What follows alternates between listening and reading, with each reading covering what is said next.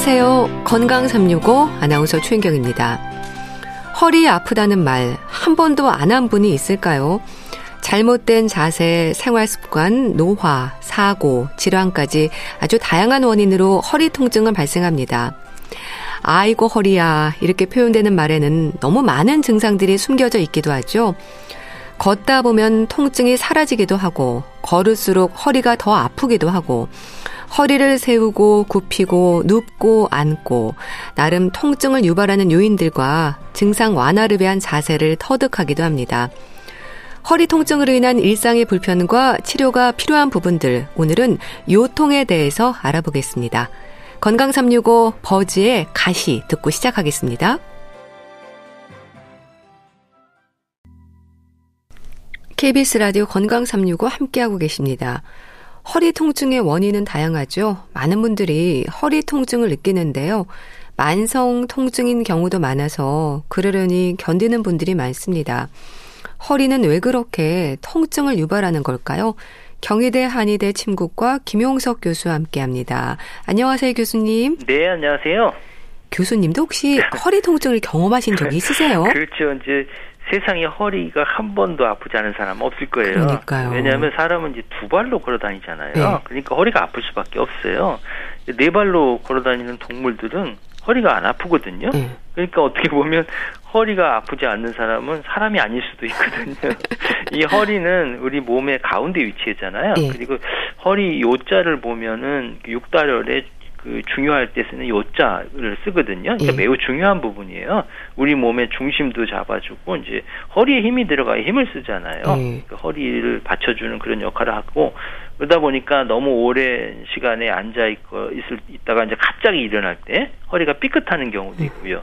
또 운동하다가 넘어져서 허리가 타박상을 입어서 생기는 경우도 있고 그리고 또 너무 오래 누워 있어 갖고 그것이 이제 움직임이 없으니까 허리가 네. 아픈 적도 있고 예. 또저 같은 경우는 이제 환자분을 침을 놓다 보면 허리를 굽혔다 폈다 이렇게 하잖아요. 그러다 보니까 이제 허리가 아픈 경우도 있고 예.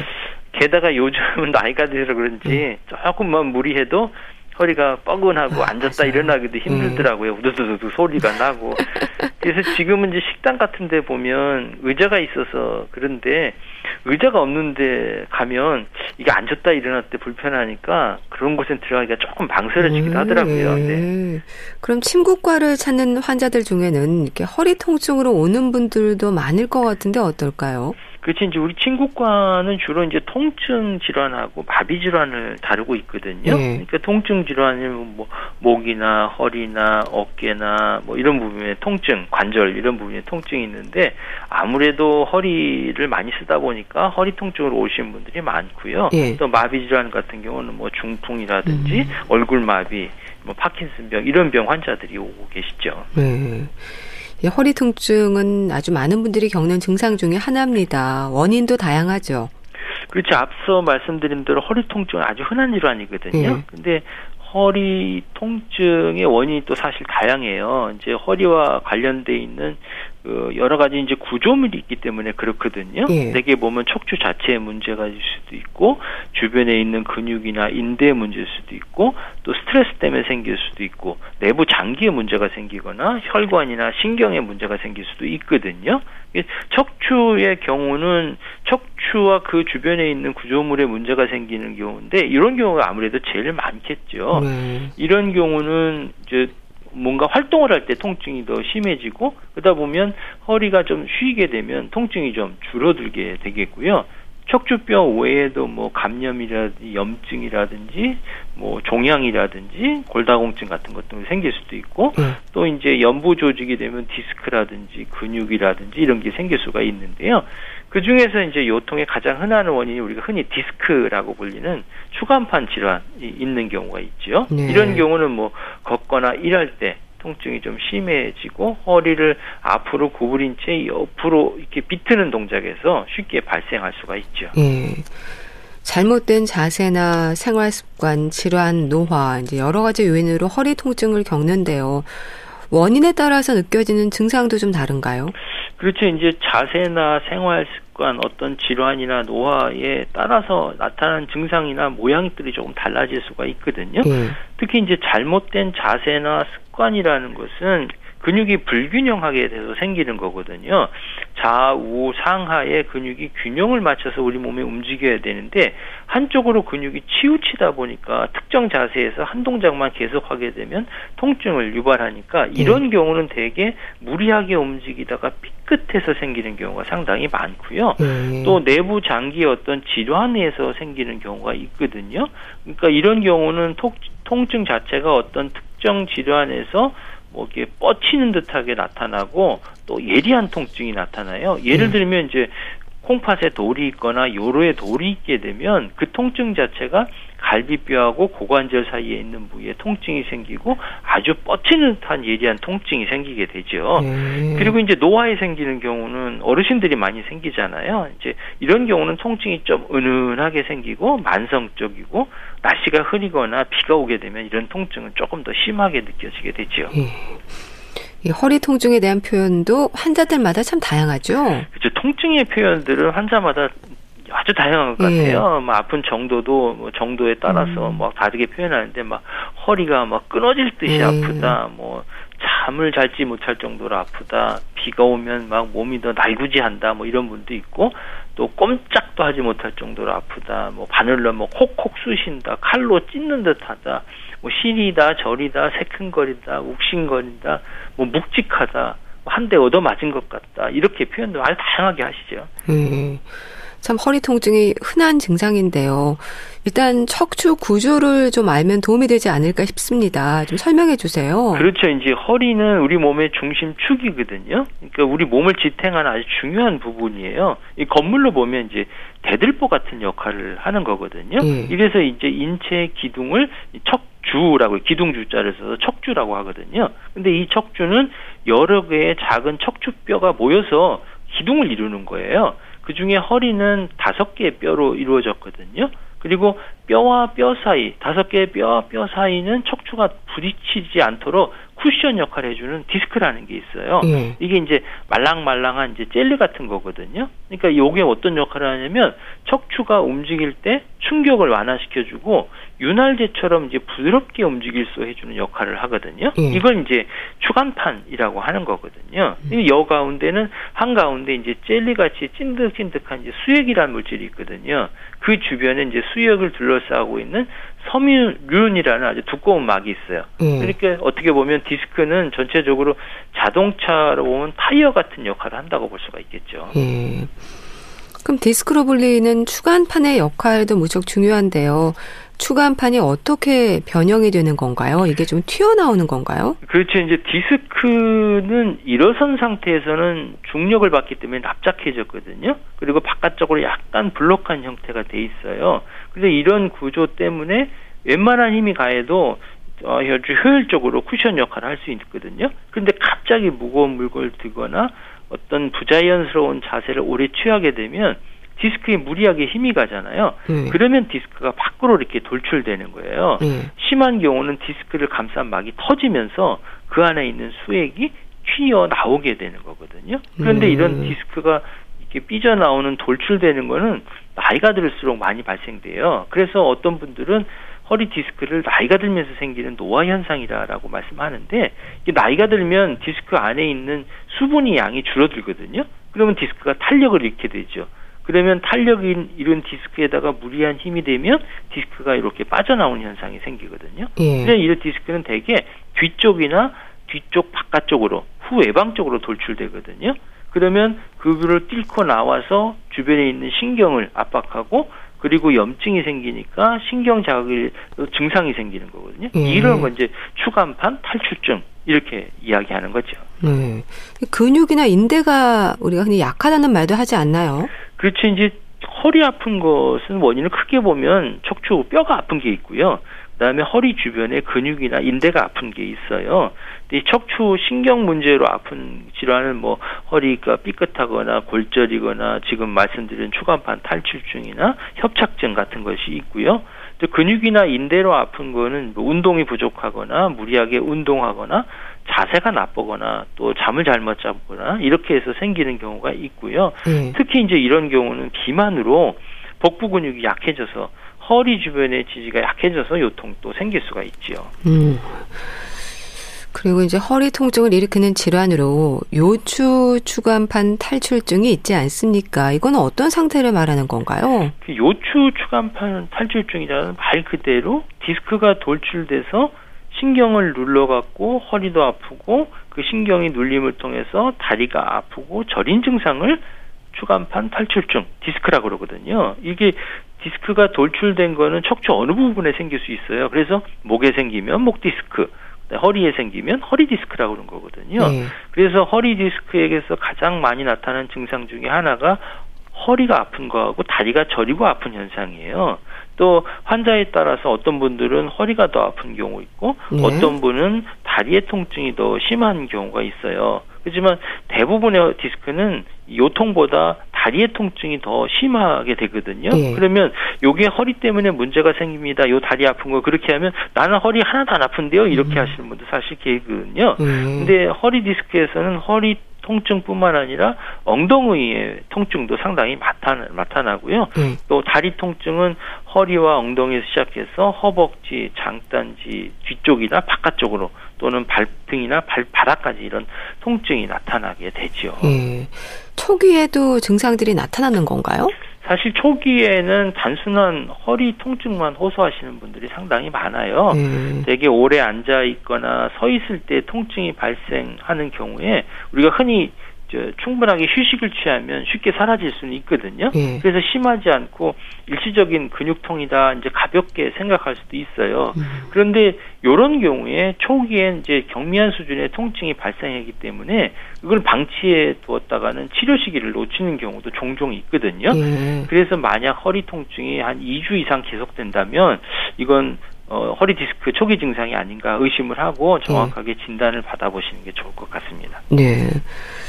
우리가 추간판 탈출증을 얘기할 때 이제 허리 허리뼈 4번, 5번을 주로 지적을 하지 네, 않습니까? 네, 네. 4번, 5번이 좀 중요한 위치인가 봐요. 어, 모든 부위에 디스크가 발생될 수 있지만 허리는 주로 이제 4번, 5번에 발생하는 경율이 높거든요. 네. 왜 그러냐면 허리뼈가 다섯 개 있다고 말씀드렸잖아요. 음. 4번, 5번 꼬리뼈로 넘어가기 직전의 척추뼈이기 때문에 허리에서 가장 하중을 많이 받게 됐죠. 음. 그리고 많이 움직여주는 부분이니까 그만큼 손상이 많이 생길 수 있거든요. 다른 곳에 비해서 많이 사용되는 만큼 퇴행성 속도가 더 빠르게 나타나기 때문에 대부분의 이제 환자분들은 4번, 5번의 통증을 음. 많이 느끼게 되지요. 음. 그래서 4번, 5번은 엉덩이하고 허벅지 앞쪽하고 옆 그리고 종아리 옆쪽하고 발가락 이렇게 통증이나 저림감이 생길 수가 있어요. 음. 네, 요추 추간판 탈출 중에 질환이 진행이 될 때 허리뿐 아니라 다리가 저린 느낌을 받는 건 왜 그런 건가요? 그렇죠. 이제 디스크로 인해서 주변에 있는 신경이 눌리는 거거든요. 그러면 이 신경이 다리 쪽으로 내려가거든요. 그러니까 다리 쪽으로 이렇게 뻗은 듯한 통증이 심하게 나타나기 때문에 이런 경우는 이제 기침하거나 한숨을 쉬거나 재채기를 하게 되면 신경이 거기서 눌리고 또 자극을 받으니까 통증이 더 심하게 되고요. 음. 이렇게 압박된 신경근이 분포하는 다리에 뭐 감각이 이상하고 뭐 저림감 외에도 어, 뻣뻣하고 힘도 없고 근육에 살도 빠지고 그러다 심한 경우에는 이제 대소변에 문제가 생기거나 하지 마비까지도 생길 수가 있죠. 음. 그런가 하면 노화로 지적이 되는 척추관 협착증도 있습니다. 증상의 특징적인 부분이 있죠. 그렇지 이제 허리가 아프고 다리가 저리다 그러면 대부분 이제 디스크라고 생각하는 경우가 있는데 그렇지 않고 척추관 협착증 때문에 생기는 경우도 있거든요. 예. 이제 연세가 드시게 되면 허리 근육하고 관절이 약해지잖아요. 그렇죠. 그러면 이제 척추는 이걸 버티기 위해서 주변의 뼈와 인대를 두껍게 만들어 버린단 말이에요. 우리 몸이 그렇게 척추관 주변의 조직들이 점점 이렇게 두껍게 되면은 신경을 압박해서 음. 통증을 일으키게 되는 거거든요. 그게 바로 척추관 협착증이라고 해요. 그래서 대표적인 증상이 이제 허리 통증이고요. 엉덩이나 다리에도 저린 증상이 생기고 이게 병이 진행될수록 허리 관절이 점점 퇴화되고 척추 근육이 약해져서 걷는데 상당히 불편하게 되지요. 가장 특징적인 음, 증상은 뭐냐면 허리를 제치면 뒤로 제치면 통증이 심해고요. 음. 또 앞으로 구부리면 통증이 완화돼요. 그러니까 음. 허리를 뒤로 굽히면 척추관이 넓어지는데 이에 신경에 대한 압박이 조그마한 통증이 누그러지거든요. 음. 그렇기 때문에 척추관 협착증 환자들이 보면 이제 늘 허리를 구부리고 다닌단 음. 말이에요. 그래서 예전에 이제 꼬부랑 할머니라고 네. 그러잖아요. 그게 바로 이것 때문에 생기는 거예요. 그리고 또 하나가 뭐냐면 간헐적 파행이라는 증상이 있거든요. 예. 그러니까 허리를 굽히거나 걸음을 멈추고 쪼그리고 앉아 있고 이렇게 쉬면 증상이 조금 사라지고 좀 어느 정도 걷다 보면 이제 압박이 되니까 압력에 의해서 뭐 저리거나 어, 불편해서 좀 쉬어야 되는 이런 형태가 생기니까 네. 걷다 쉬다 이렇게 반복이 되고 또 협착의 정도가 심할수록 요 보행 거리가 아주 짧아지는 것이 특징적인 네. 독변이죠. 그럼 추간판 탈주증도 그렇고 척추관 협착증도 그렇고요. 만성 질환으로 생각을 하고 꾸준히 관리하는 게 중요한 걸까요? 그렇죠. 이제 추간판 탈출증이나 척추관 협착증도 일종의 노화 현상 중에 하나거든요. 예. 그러니까 노화라는 것은 완전히 막을 수 없다는 거잖아요. 나이를 거꾸로 먹을 수는 없으니까. 그렇기 때문에 어떻게든지 꾸준하게 관리해서 증상이 더 심해지지 않도록 만들기 중요한데 제일 중요한 것은 규칙적으로 운동해 주시는 거예요. 예. 그리고 자세를 바르게 하고 생활 습관을 바꾸고 그다음에 적절한 영양 공급을 해야 병이 진행되는 것들을 막아줄 수가 있거든요. 무엇보다 중요한 것이 허리 자세를 바르게 하는 거예요. 네. 특히 이제 앉아 있을 때는 허리를 펴거나 약간 배가 나오게 뒤로 젖힌 상태로 앉는 게 좋고요. 반드시 등받이를 해셔야 되고 음. 또서 있을 때는 항상 머리하고 허리 그리고 엉덩이가 일직선이 되게 해주고 예. 또 물건을 들을 때 중요하거든요. 물건을 놓을 이제 허리보다는 무릎을 굽히고 물건을 들어서 몸에 가까이 붙이고 운동하시는 게 좋을 것 같습니다. 네. 그럼 한의학적인 치료는 우선적으로 시행이 되는 게 침 치료인가요? 어, 물론 이제 통증을 완화시켜 주는데 침치료가 상당히 효과적이기 때문에 침치료를 우선적으로 생각을 해야 되고요. 네. 어, 침치료가 이제 통증을 완화시켜 주는 우리 몸에 이제 엔돌핀이라는 물질들을 불편하거든요. 이게 내인성 아편약 물질인데 이 엔돌핀을 분비시켜서 통증을 완화시켜 주고 또 신경 자극을 시켜서 통증의 신호들을 차단시켜 주는 효과가 있어요. 네. 그래서 어, 통증에 상당히 효과적이고 아울러서 이제 침은 근육 같은 데를 찔리는 거잖아요. 뭉쳐진 근육들을 풀어주는 효과가 있어서 근육의 불균형들을 조절해주는 효과가 있어서 요, 요통 같은 경우 허리 아픈 경우는 근만성 통증에 상당히 좋은 효과를 발휘하고요. 네. 그래서 그런지 미국에서도 2020년부터 국가 건강보험인 메디커에서 네. 만성 요통의 침 치료를 아, 보험 적용을 하기로 예, 했어요. 네. 그렇군요. 요추 추간판 탈출증과 척추관 협착증의 경우 그럼 침을 놓는 위치가 좀 다른가요? 어, 이제 같은 요통이지만 앞에 말씀드린 대로 통증의 양상들이 조금 달라졌잖아요. 네. 그러니까 나타나는 증상과 또 증상의 어떤 심한 정도에 따라서 어, 치료 방법은 조금 달라질 수가 있거든요. 그러니까 치료 방법이 달라진다는 것은 근육이 어디 근육이 더 많이 쓰였느냐, 어느 근육이 더 약해졌느냐에 따라서 치료하는 부위가 조금 달라질 수가 있거든요. 예. 그러니까 치료 방법이나 침 놓는 위치 같은 것들이 달라질 수 있고 침을 놓는 자극하는 강도도 달라질 수는 있는 거죠. 예. 근데 봉독 요법도 진행이 되지 않습니까? 어떤 기대를 할 수 있는 치료인가요? 사실 봉독 요법은 이제 우리가 일반적으로 알고 있는 벌침하고는 다른 거거든요. 아, 살아있는 네. 벌을 이용하는 게 아니라 그 살아있는 벌에서 벌의 독을 추출해서 요것들을 잘 정자해서 주사기로 주입하는 거거든요. 네.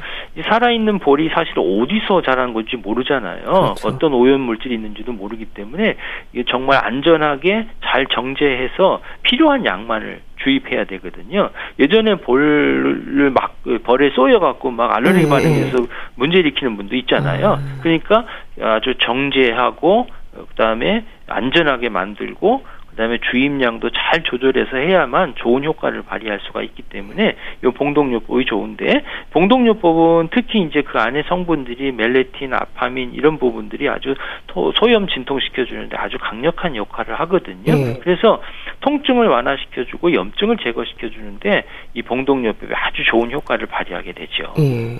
일반적인 침 치료와 함께 봉독요법도 같이 진행이 되는 거네요. 그렇죠. 이제 침 치료는 물리적인 자극을 해서 막힌 기혈 순환들을 소통시키고 근육을 이완시키고 순환을 촉진시켜서 근육이나 인대나 신경의 어떤 회복 속도를 높여 주는 거고요. 또 봉독 같은 경우는 소염 진통, 또 신경 재생 효과가 있기 때문에 이 통증을 감소시키고 운동 범위를 늘려주고 또 기능을 좋게 해주는데 좋고요. 또한 허리 통증에는 이제 체내 체내 어떤 신체 이제 불균형 같은 게 유발되기 때문에 이런 네. 경우는 충화요법을 음. 같이 병행하면 좋은 효과를 발휘할 수 있죠. 네. 전기 자극을 주는 치료도 있지 않습니까? 치매 전기를 연결해서 놓잖아요. 그렇지 이제 전기 자극은 인류의 이제 물리치료 개념이라고 보시면 좋거든요. 어 근데 한의학에서는 이제 전기 자극을 줄 때도 부위를 어디 넣느냐 상당히 중요한데 음. 그 부위는 이제 침 놓는 경혈 부위에다가 침을 놓고요. 그 부위에다가 이제 지속적인 자극을 주기 위해서 전기 자극을 주는 거예요. 전기 자극에서 중요한 것은 얼마나 빈도를 가지고 얼마나 강도를 하느냐가 상당히 중요한데 네. 일반적으로는 2 내지 4헬즈 정도를 주고 근육이 움직일 정도로 강한 자극을 주게 되면 우리 몸에서 통증을 완화시켜주는 엔돌핀 분비가 음. 되거든요. 네. 그래서 통증을 완화시켜주는 효과가 있기 때문에 통증뿐만 아니라 또 이런 전기 자극은 마비 재활에도 상당히 도움을 줄 수가 있죠. 네. 탕약도 처방이 되나요? 어떤 약재들이 쓰이는지도 궁금합니다. 근데 한약은 사실 이제 체질에 따라서 원인에 따라서 이제 처방을 달리 하거든요.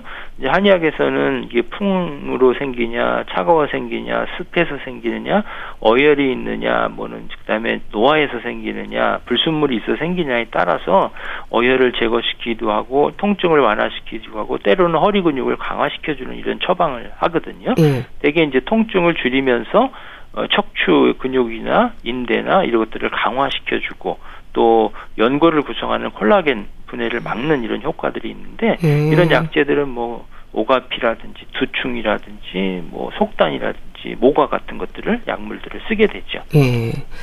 참 허리 통증은 완치라기보다 치료를 통한 증상 완화와 관리가 중요하다는 말을 합니다. 어떤 의미일까요?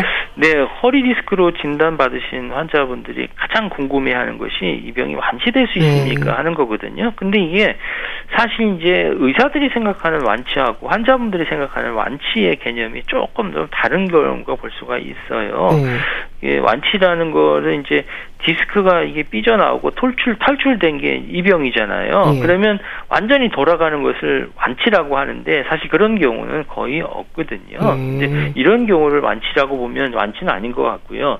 근데 이제 환자분들이 이제 통증이 좀 줄어들고 일상생활에 불편한 점이 없다라는 것들을 완치라고 보면 그런 경우는 가능하게 되겠죠. 음. 또 치료와 관리도 중요하겠지만 예방 역시 최선일 텐데 어떤 부분들이 지적이 될까요? 사실 모든 질환이 다 그렇듯이 허리 디스크 또한 치료보다는 예방이 중요하거든요. 예. 그러니까 허리의 건강을 위해서는 일상생활에서 바른 자세를 유지하는 거예요. 그리고 근육이 있는 것들을 풀어주기 위해 이제 스트레칭을 평소에 좀 많이 해주시는 게 좋겠고요. 음. 우리 옛말에 세 살 버릇 여든까지 간다고 했잖아요. 네. 그러니까 척추 자세를 어렸을 때부터 잘 유지하게 되고 척추의 어떤 해로운 생활 습관들을 피하는 게 중요하고요. 그리고 적당하게 운동하고 영양 섭취를 잘 하시는 게 중요한데요. 근데 요통이 많이 발생되는 원인을 분석해 보면 비만한 경우하고요. 아, 네. 또 골다공증 있는 분들에 잘 생기는 경우가 많이 있어요. 네. 특히 이제 우리나라 일상 생활들은 쪼그려 앉아서 일하거나 아니면 등받이 없이 바닥에서 오랫동안 일하는 경우도 있잖아요. 아무래도 온돌 문화 같은 게 있어서 문제가 있기 때문에 네. 이런 경우가 허리 요통의 어떤 음. 위험 인자로 작용할 수가 있지요. 네. 그리고 또 허리 아프다는 말을 자주 하는 경우 콩팥 건강을 좀 살펴볼 필요가 있다는 말도 하던데 그런가요? 그 그건 사실 그렇지는 않고요. 이제 동의보감에 보면 그 요통이 발생되는 원인과 증상에 따라 10종 요통이라고 나눴거든요. 네. 그 중에 하나가 신허 요통이에요. 그러니까 이런 경우는 허리를 잘 펴지 못하고 조금만 피로해도 금방 허리가 아프고 또 장시간 힘들 서 있는가 힘든 이런 상태를 신허 요통이라고 하거든요. 이 신허라고 그러면 말 그대로 어, 신이 허하다, 심장이 네. 허하다, 콩팥이 허하다 이런 기운이거든요. 그런 이런 경우는 이 한의학적인 용어라는 개념들이 음. 상당히 주의해 드리셔야 될 게 뭐냐면 네. 이때는 해박적인 콩팥의 것이 아니고 네. 나이가 들거나 퇴행성으로 허리가 약해졌다. 이런 거를 이제 신호요통이라고 하는 거거든요. 네. 그러니까 한의사 선생님이 신장이 약해서 허해서 이런 것이 생겼다 그러면 당장 병원에 가서 콩팥 검사 하시는 분들이 계신데 네. 그러실 필요는 없고요. 네. 이런 경우는 퇴행성으로 내가 나이 들어서 허리가 약해졌다 이렇게 해서 허리가 아픈 것이다 이렇게 이해를 하시면 될 것 같습니다. 네. 자, 오늘은 허리 통증과 관련해서 말씀 들었는데요. 경희대 한의대 침구과 김용석 교수와 함께 했습니다. 감사합니다. 네, 감사합니다. KBS 라디오 건강 365 함께 하고 계신데요. 마이클 런스트락의 That's Why 듣고 다시 오겠습니다.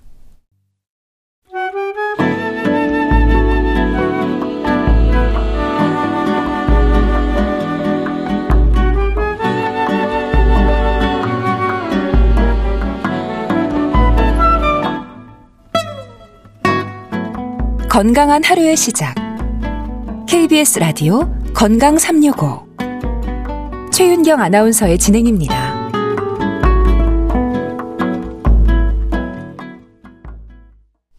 KBS 라디오 건강 365 함께 하고 계십니다. 책 속에 담긴 건강 이야기 북컬럼니스트 홍순철 씨 자리했습니다. 안녕하세요. 네, 안녕하세요. 오늘 소개해 줄 책은 글쎄요. 제목은 동화인데 이게 병으로 가면 좀 무거운데요. 그렇죠. 네, 잠자는 숲속의 소녀들. 제목을 보면 정말 이게 무슨 예. 영화라던가 예, 예, 그런 동화 같은 느낌인데 예. 책의 내용은 그렇지가 않습니다. 음. 일단 이 책의 부제를 보면요. 신경학자가 쓴 불가사의한 질병에 대한 이야기 라고 적혀 있거든요. 네. 실제로 그런 이야기를 몇 개 좀 들려드리겠습니다. 169명의 아이들이 잠자리에 든 후에 깨어나지 못했습니다. 음. 실제 있었던 이야기예요. 예. 2015년부터 1년 사이에 스웨덴의 여러 도시에서 발생했던 일인데요. 이 아이들 대상으로 온갖 검사가 진행이 됐지만 의학적으로는 아무런 이상 소견이 보이지 않았다고 그럽니다. 아. 뇌파 기록 또한 외관상의 무의식과는 달리 정상이었습니다. 네. 그리고 잠을 자서 깨어나지 못한 아이들은 대부분 증상이 비슷했는데 처음에는 불안과 우울 증세를 보이다가 말을 하지 않게 되고 결국에는 어떤 신체적인 사회적인 활동도 거부한 채 죽은 듯이 잠만 잤다라는 겁니다. 아... 이 아이들 가운데 네. 운이 좋으면 몇 달 만에 깨어난 아이들도 있었고요. 보통은 1년이 넘게 길게는 수년 동안 잠든 아이들도 있었다고 그럽니다. 언론이 이걸 일컬어 불가사의한 병이다라고 불렀는데 네. 이 증상이 처음 사실은 의학적으로 보고된 건 2015년이 처음이 아니었어요. 그 이전에도 있었다라는 거거든요. 음. 2005년에 처음으로 이 병이 의학적으로 보고가 됐습니다. 의료진들은 이 아이들의 병증을 체념 증후군이라고 이름 붙였습니다. 네. 이 아이들에게는 공통점이 있었는데요. 긴 잠에 빠져든 이 아이들은 아이들의 가족이 스웨덴에서 수년째 망명 절차를 밟고 있었던 난민 가정의 아이들이었고 이 아이들 가운데 이런 체념 증후군에 빠져서 잠을 자서 깨어나지 못하는 아이들이 발생했다라는 겁니다. 네. 체념 증후군 사실 저는 처음 들었는데요. 실제로 이런 일이 있었다는 게 믿겨지지 않네요. 저도 이 책을 읽기 전에는 이런 일이 있었다는 게 믿겨지지도 그러니까요. 않았고요. 책을 읽으면서도 실제로 이런 일이 음. 불과 얼마 전이잖아요. 네. 벌어지고 있었다고 생겨나고 아. 있다고 라고 어 약간 의심을 하면서 책을 읽었는데 실제로 우리 주변에 이런 일들이 많이 벌어지고 있다고 그럽니다. 우리 인간들은요, 사회 속에서 살아가고 사회의 신념 체계와 사고 방식을 일종의 내재화합니다. 네. 머릿속에 이걸 다 기억하죠. 이렇게 내재화된 신념 체계가 일종의 서사가 되고 인간은 자기 주변에서 들어온 그 이야기, 서사를 가지고 주변 상황들을 해석하고 행동에 옮기게 됩니다. 네. 앞서 체념 증후군에 걸렸던 이 스웨덴 아이들은 가족이 망명 절차를 수년째 밟고 있다고 말씀을 드렸잖아요. 예. 아이들이 어떠한 기분으로 수년째 살아왔을까? 아... 인생의 대부분을 기대, 실망, 반복 속에서 살아올 수밖에 없었습니다. 그리고 그로 인해서 신체적인 결과가 뒤따라오게 된 건데 만약에 아이들이 겪었던 기대와 실망 그리고 환경적인 서사가 없었다면 체념 증후군은 발생하지 않았을 것이다. 라고 책은 이야기하고 있는데요. 그랬겠네요. 신기한 건 이 체념 증후군이 스웨덴에서만 나타난 게 아니었습니다. 2018년에 태평양의 나우루 공화국으로 전파가 됐고 2019년에는 다시 그리스의 난민촌 레스보스 섬까지 퍼졌다고 그럽니다. 예. 이 체념 증후군이 알려진 덕분에 사람들은 고통을 오로지 심리학적으로만 표현할 때 좀 이해하기 힘들었던 그러한 방식을 이게 이제 표현으로 나타나니까 신체적으로 예. 아이들에게 주목하게 되면서 이런 증상들이 가능해질 수 있고 신체적 증상으로 표현될 수 있는 거구나라는 걸 이해하게 됐다고 그럽니다. 그러니까 체념의 마음이 몸으로 나타난 거네요. 그렇습니다. 이 책을 쓴 분이 영국의 신경과학 전문의인 수전 오설리번이라는 분인데 예. 책의 제목을 잠자는 숲속의 공주라고 지은 거죠. 그 왜냐하면 실제로 이런 일들이 우리 주변에 벌어지고 있기 때문에 집단적으로 잠에 빠져드는 아이들의 이야기를 듣고 이 원인을 분석해 보기 위해서 직접 스웨덴을 찾았다고 그럽니다. 예. 그리고 이 사례를 분석을 하고 그 이후에 쿠바, 카자흐스탄, 콜롬비아까지 다니면서 소위 우리가 불가사의라는 꼬리표를 단 채 잘못 이해되거나 혹은 외면받아왔던 다양한 질병들, 그것들을 경험한 공동체들을 찾아 나선 건데요. 네. 우리가 이런 것들을 시민성 장애라고 음. 의학적으로 이야기합니다. 예. 그러니까 마음, 어떤 심리적인 문제 때문에 장애가 생겨난 것들, 실제로 이런 것들이 공동체적인 집단 발병으로 나타난 경우들이 생각보다 많이 있었다고 그러는데요. 예. 한때 우리는 시민성 장애를 히스테리라고 불렀어요. 음. 이게 정신적이고 심리적인 원인에 의해서 생기는 질환이나 질병을 의미를 하게 되는데 실제 장애가 있는 신체적 증상으로 보이지만 사실 질병이 아닌 심리적인 혹은 행동주의적인 원인에서 이러한 증상들이 나타날 수밖에 없다라는 겁니다. 예. 를 들자면 예? 신경 경로를 의학적으로 분석해 보면 문제가 없어요. 음. 근데 다리가 마비된 사람들이 있습니다. 집단적으로 틱장애가 오는 공동체들이 있습니다. 예. 집단적으로 환각을 봤다고 그러고 발작을 일으키는 소녀들이 나타나는 곳들이 있습니다. 각종 의학적인 검사 결과를 해봐도 문제가 없이 정상인데 여전히 고통과 장애를 겪고 있는 사람들이 있다라는 거죠. 저자는 이러한 다양한 사례들을 소개하면서 마음이라고 하는 형체가 없어 보이는 존재가 우리 몸에 발작을 일으키고 사지를 마비시키는 일들이 실제로 벌어지고 있다라고 이야기합니다. 음. 그런 면에서 보면 이 책은요, 인간의 질병과 고통이 가진 약간 낯선 측면을 탐구하고 있는 기록이면서 그것을 이해하기 위한 진지한 시도라고 설명할 수 있을 것 같습니다. 네. 질병과 고통이 가진 낯선 측면 그러네요. 좀 익숙치 않은 접근입니다. 그렇습니다. 책에 보면 한국의 이야기도 나와요. 아, 그래요? 우리가 소위 말하는 화병이라고 하는 거. 이것 역시 시민성 장애, 그러니까 히, 스테리성 문제의 대표적인 사례로 뭐 꼽을 수 있다라는 거죠. 네. 그 밖에도 요즘 뭐 흔히 어, 발병하는 과민성 대장 증후군, 많은 사람들이 어떤 중요한 어떤 일들을 앞두고 있을 때 이 과민성 대장 증후군에 걸리지 않습니까? 이것 역시 시민성 장애라고 볼 수 있다라는 거죠. 네. 마비, 시력 상실, 두통, 현기증, 혼수 상태, 떨림 같은 증상, 그리고 어떤 장애 역시도 시민성 질환으로 이해해 볼 수 있다는 겁니다. 그리고 이건 신경학적인 현상에만 국한하지 않는다고 그러는데요. 우리 몸의 모든 부분이 심리적인 영향을 받을 수 있다라는 걸 확인할 수 있다는 음. 겁니다.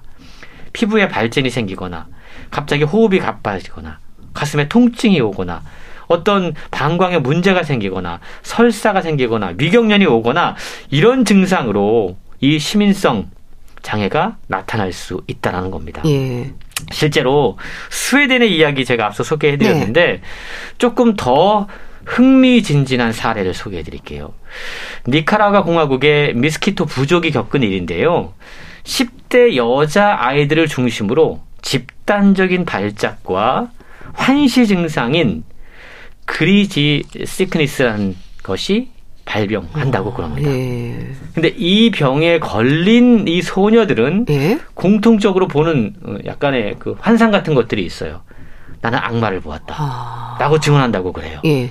근데 이 마법 같은 이야기가 1970년대 인류학자 필립 데니스에 의해서 보고된 이후에 여전히 지금 21세기에도 이어지고 있다라는 겁니다.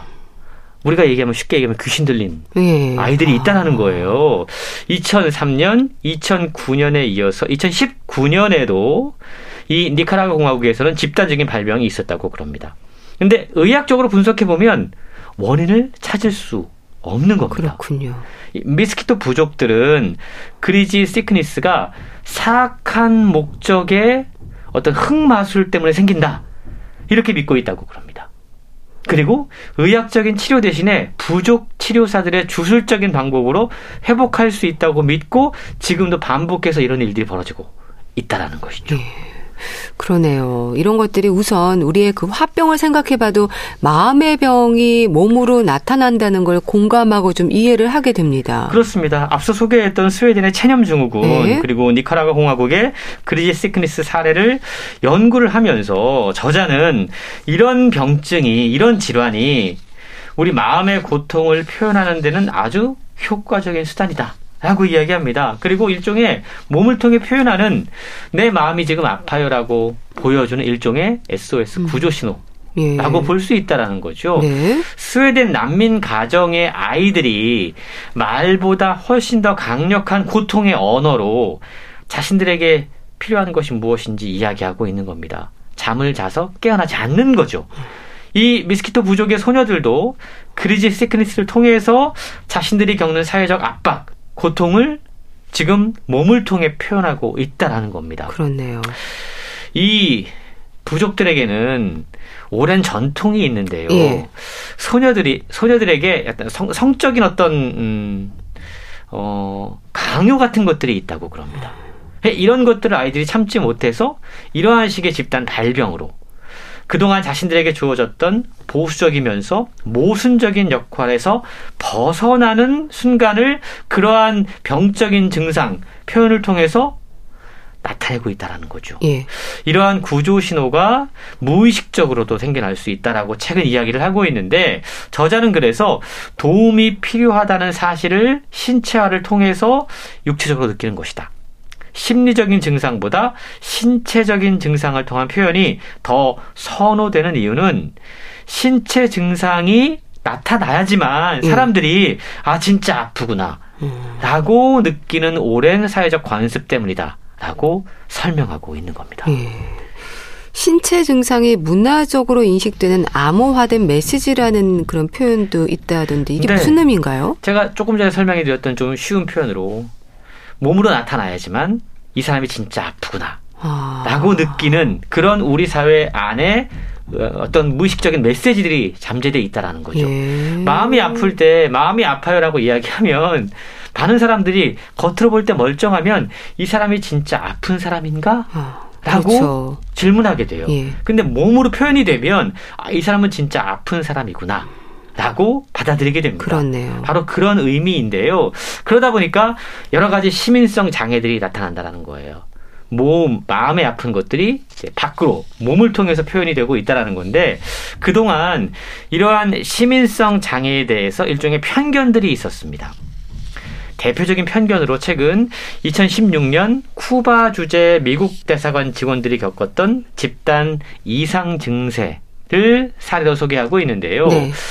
55년 만에 국교 정상화로 쿠바에서 근무하게 된 미국 대사관 직원들은 두통과 이명 등에 시달리는 아바나 증후군이라는 이름의 집단적 질병에 시달리게 됩니다. 네.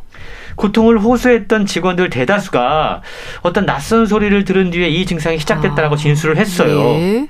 미국 정부는 2017년에 쿠바 대사관에서 필수 인력만 남기고 직원들을 다 철수시켰습니다. 그러면서 이건 분명히 쿠바 측의 응. 음파 공격, 응. 전자파 공격 때문에 직원들이 이러한 증상을 겪는지도 모른다라고 하면서 광범위한 조사를 벌였다고 그럽니다. 그런데 현재까지도 이러한 의혹을 뒷받침할 만한 증거는 아직까지 찾지 못했습니다. 예. 저자는 왜 이런 증상이 나타났을 때 거기서 근무했던 사람들의 시민성 질환을 의심해 보지 않았는가? 아. 라고 질문하고 예. 있는 거예요. 아무도 이 병증의 증상이 사람들이 거기에 근무하는 게 얼마나 스트레스였겠습니까? 갑자기 그렇죠. 쿠바에서 예. 여러 가지 위협에 시달리게 되잖아요. 예. 그래서 이제 두통이라든가 이명 등이 나타나는데 음. 사람들은 정치적인 음모를 이야기했던 거죠. 쿠바에서 뭔가 어떤 공격을 하고 있다. 아. 사실 이런 것들을 보면 여전히 시민성 질환을 병으로 이해하지 않고 약간은 미신이나 사이비로 받아들이고 있는 우리 사회의 문화가 있다라고 이야기를 하고 있는 건데요. 예. 실제로 일부 전문가들이 쿠바에서 일했던 이 직원들을 집단적으로 조사해 보니까 시민성 질환이었을 가능성이 상당히 높았다 라고 이야기했습니다. 네. 미 당국은 이런 진단을 거부했다고 그래요. 이런 식으로 이 책은요 다른 질병과는 다르게 유독 시민성 장애 진단에 대해서 사람들이 꾀병이라고 부르거나 고통을 과소평가하는 경향이 있는데 이런 것들이 큰 문제다라고 지적하고 있는 겁니다. 예. 사실 시민성 장애라는 표현도 익숙진 않은데요. 그럼 책에서는 뭐 치료나 해결책도 소개가 되고 있을까요? 이제 이런 부분들이 이제 막 연구가 되는 거기 때문에 아, 네. 아, 여러 가지 지금 시도들이 이어지고 있는데요. 일단 집단적 히스테리 스웨덴의 경우가 그랬고 니카라구아가 경우가 그랬잖아요. 예. 이런 건 집단적으로 걸리는 거니까 이런 장애들이 사실은 병에 걸린 개인보다 어떤 집단 에서 이런 문제가 발생하는가를 원인 분석을 해봐야 되는 거예요. 예. 왜냐하면 해결책 역시 개인보다 사회에 있기 때문인데요. 저자는 시민성 질환들로 인한 생물학적 변화는 모든 사람에게 비슷하게 나타나지만 이게 회복하느냐 아니면 만성 질환으로 가느냐 이걸 결정하는 건 공동체가 어떻게 반응하는가에 따라 다르다라고 이야기합니다. 예. 실제로 저자가 만났던 집단적 발병을 일으킨 공동체들 이 원인을 규명하기 위해서 이 질병을 자기 나름대로 다양한 설명하는 일종의 이야기를 만들어냈다고 아, 예. 그래요. 그, 그 이야기를 통해서 어떤 공동체는 누구 많은 사람들이 회복이 됐고 어떤 공동체에서는 이 장애가 계속됐습니다. 그러면서 저자는 왜 앞서 악마를 봤다라고 네. 하는 미스키토 공동체 사례에 주목하는데요. 아주 아이러니하게 저자는 그들이 이 문제를 대했던 방식이 가장 현명한 방식이었는지도 모르겠다라고 이야기합니다. 아.